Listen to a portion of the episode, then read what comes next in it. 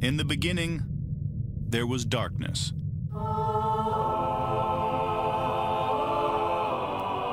Then, there was Paul Brown. Paul Brown transformed the game. Hello, Paul Brown here. Welcome to the first ever International Browns podcast.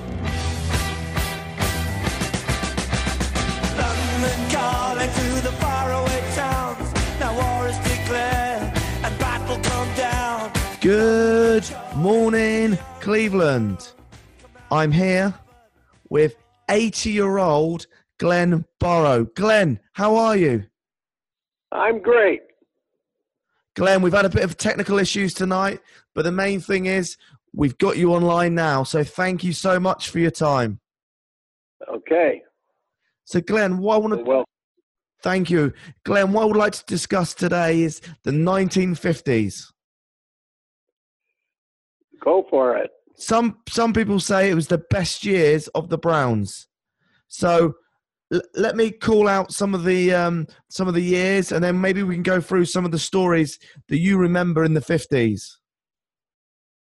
Sure. So in 1950, we got to the playoffs. We beat the Giants, and then we won the championship against the Rams, uh, 30 28. 51, we lost against the Rams in the championship. 52, we lost against the Lions. And in 53, we lost against the Lions. Um, so, yeah, bad, bad times for us there. And then 1954, we won the championship against the Lions, and then 1955 we beat we beat the Rams, and if I'm correct, that was the last championship that Paul Brown won as a manager of the Browns. 50 in 1956 we finished fourth.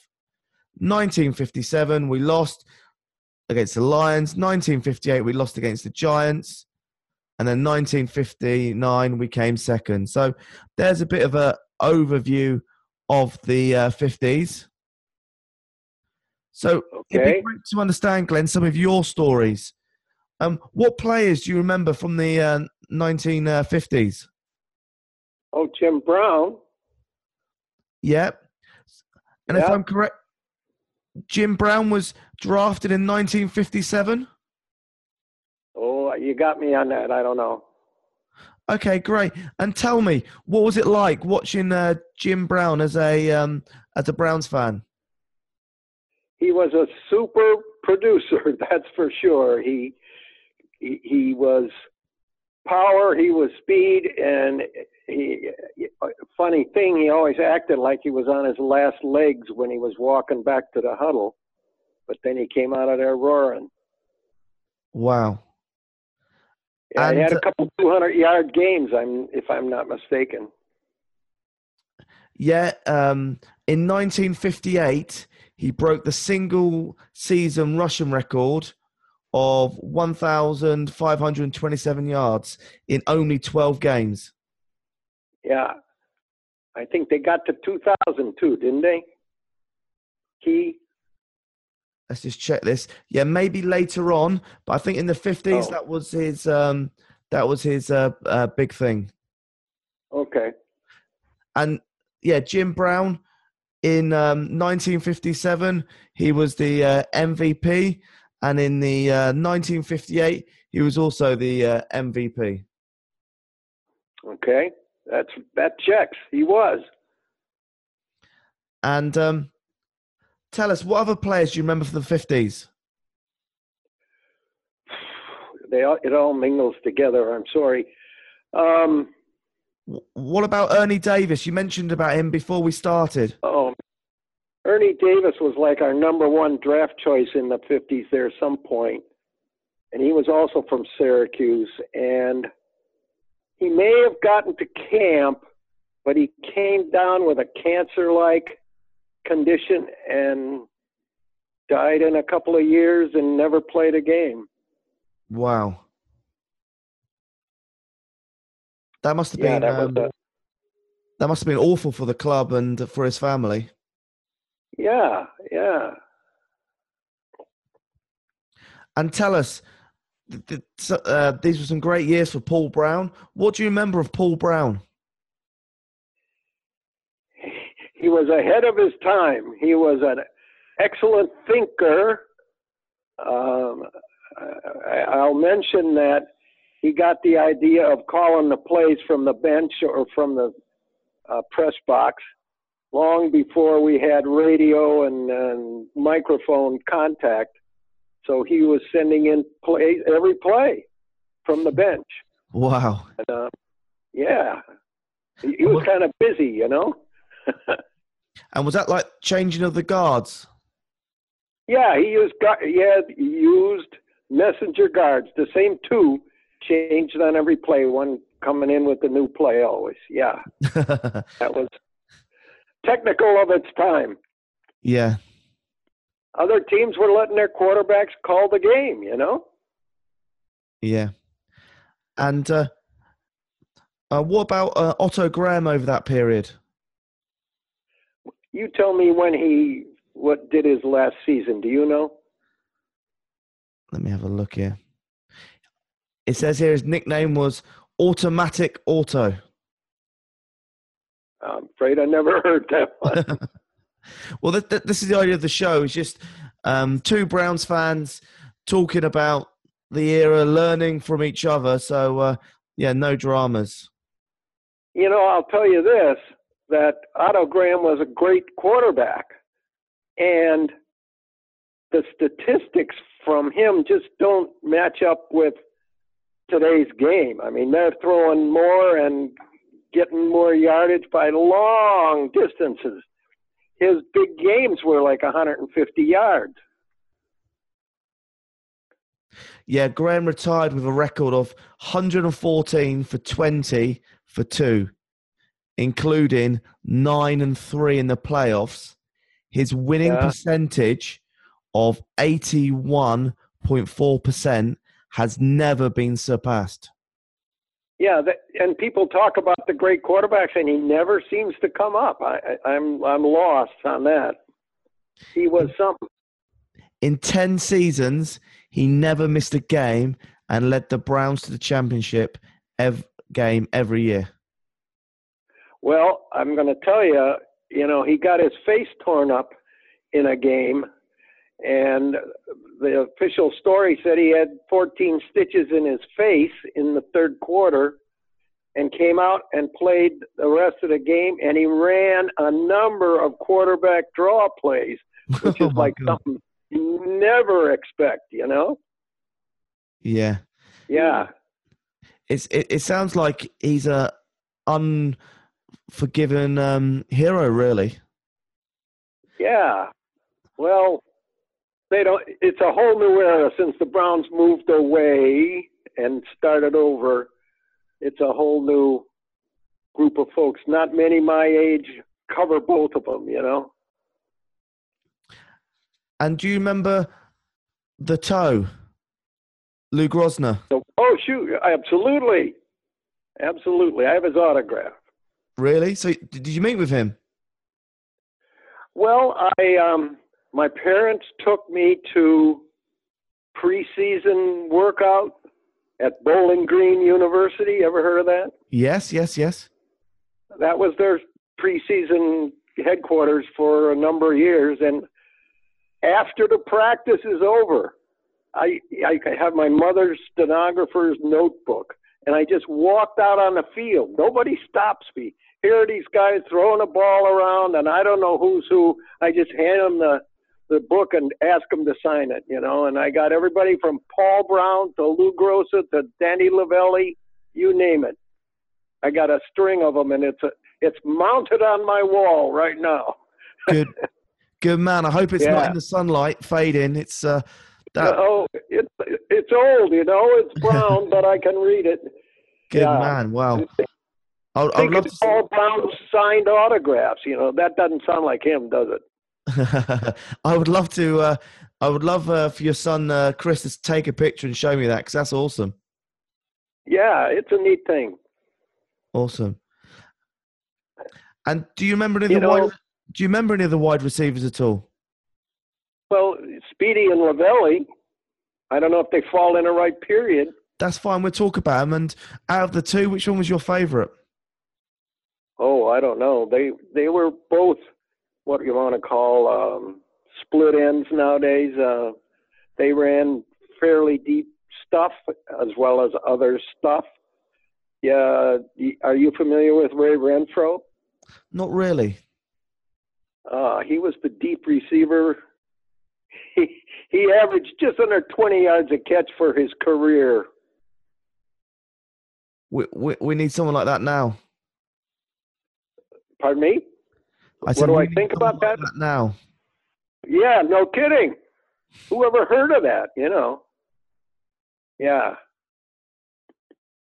And all of these games you're talking about were in Cleveland Stadium, which was on the lake, open baseball stadium with uh, the, the football field laid out as close to the bleachers as it could be because they didn't want to get into the pitcher's mound and stuff like that on the other end. So it was a experience that way. Eighty thousand people, they filled it every time. And um, in that in that era, were you going to the stadium at all? Oh yeah, not a lot, you know, but we went two or three times a year, and you know, buying a ticket was an adventure in itself. Go on, tell us. How did you used to buy a ticket in the old days? You go there and buy it. no, no two ways about it. Unless you, maybe they sold season tickets. I don't really know, but uh, yeah, you had to buy them. There was no telephone or computer or whatever to hand you a slip of paper that got you in. You know, Awesome. and that's all. You know, you got to sell eighty thousand tickets in an hour or something like that. I don't know how early people started getting there, but it was fine. It worked somehow. You know, I'm going to go on here. In 1948, a little before you're talking, Cleveland was the city of champions. The Browns won. The Cleveland Indians won the World Series. And the Cleveland Barons won the Hockey League.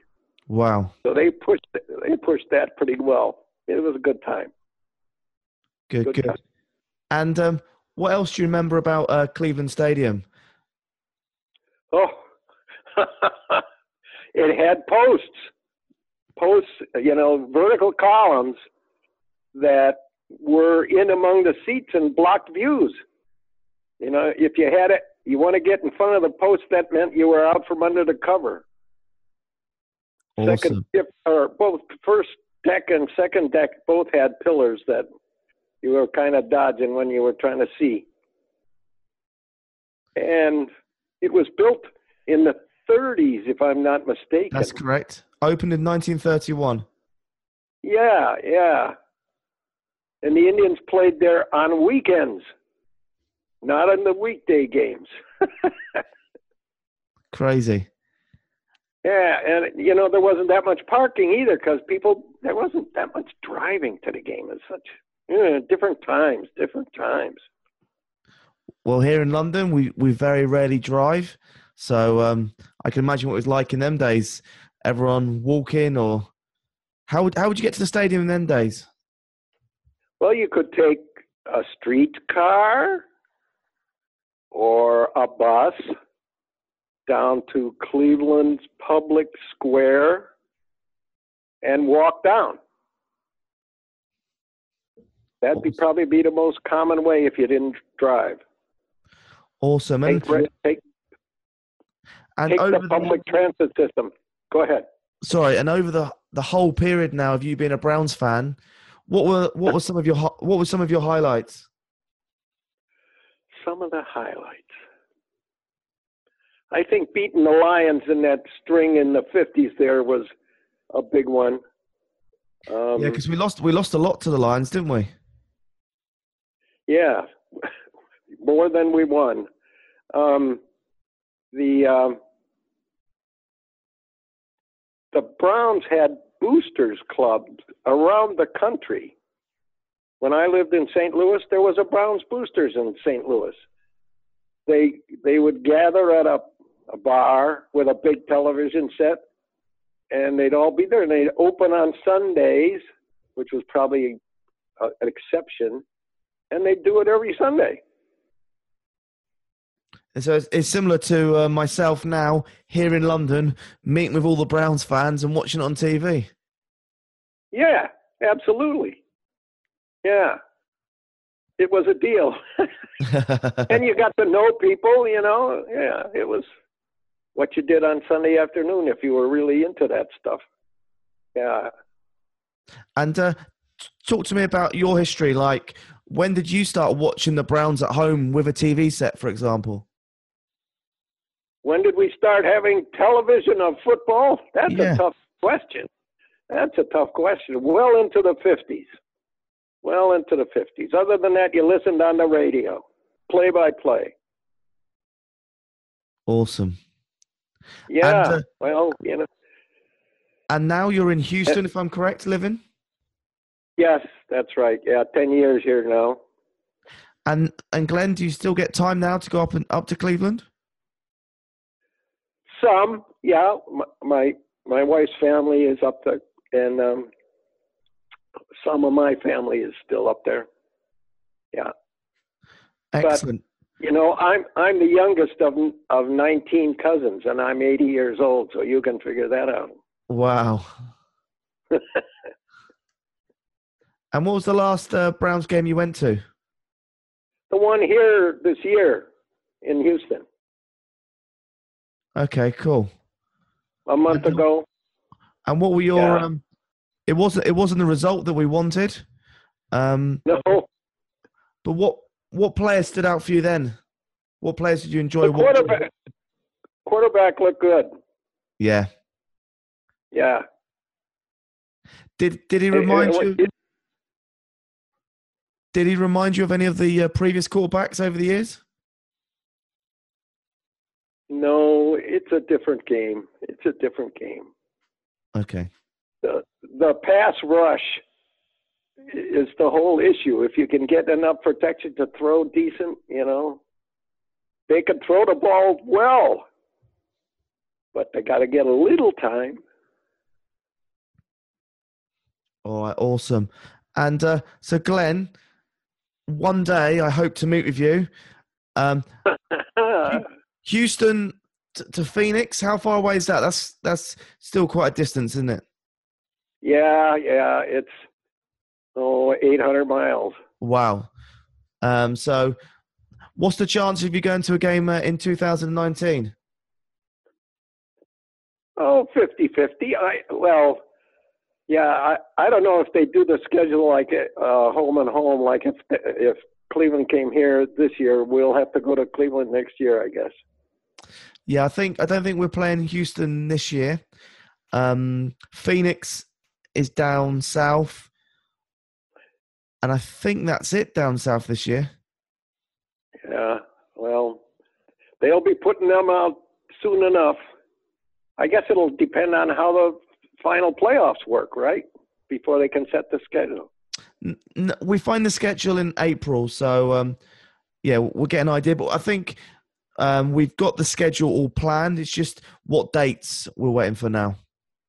Yeah, okay, good. Well, Yeah. Well, well Glen, well, I just want to say thank you very much. You've given me uh, an understanding on Ernie Davis, an insight on Jim Brown, Paul Brown, Otto Graham, and uh, Louis the Toe Groza. So thank you very much for your time. You know, Groza retired, stayed out a year, and came back. Was he as good when he came back? No, he didn't play. Remember, he's playing offensive tackle all the time. And when he came back, he just kicked. Right. Okay. So that's crazy. It's like Joe Thomas kicking, eh? Yeah. Yeah. Some guys just got it. And they got the nerve.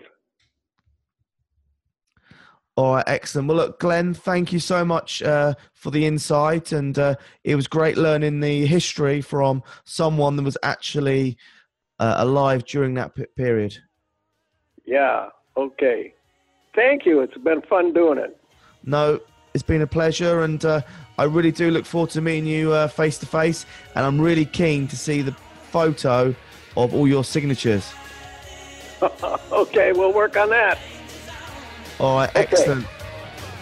Glen, right. thank you so much for your time. All right, we'll see you. Bye. Take care.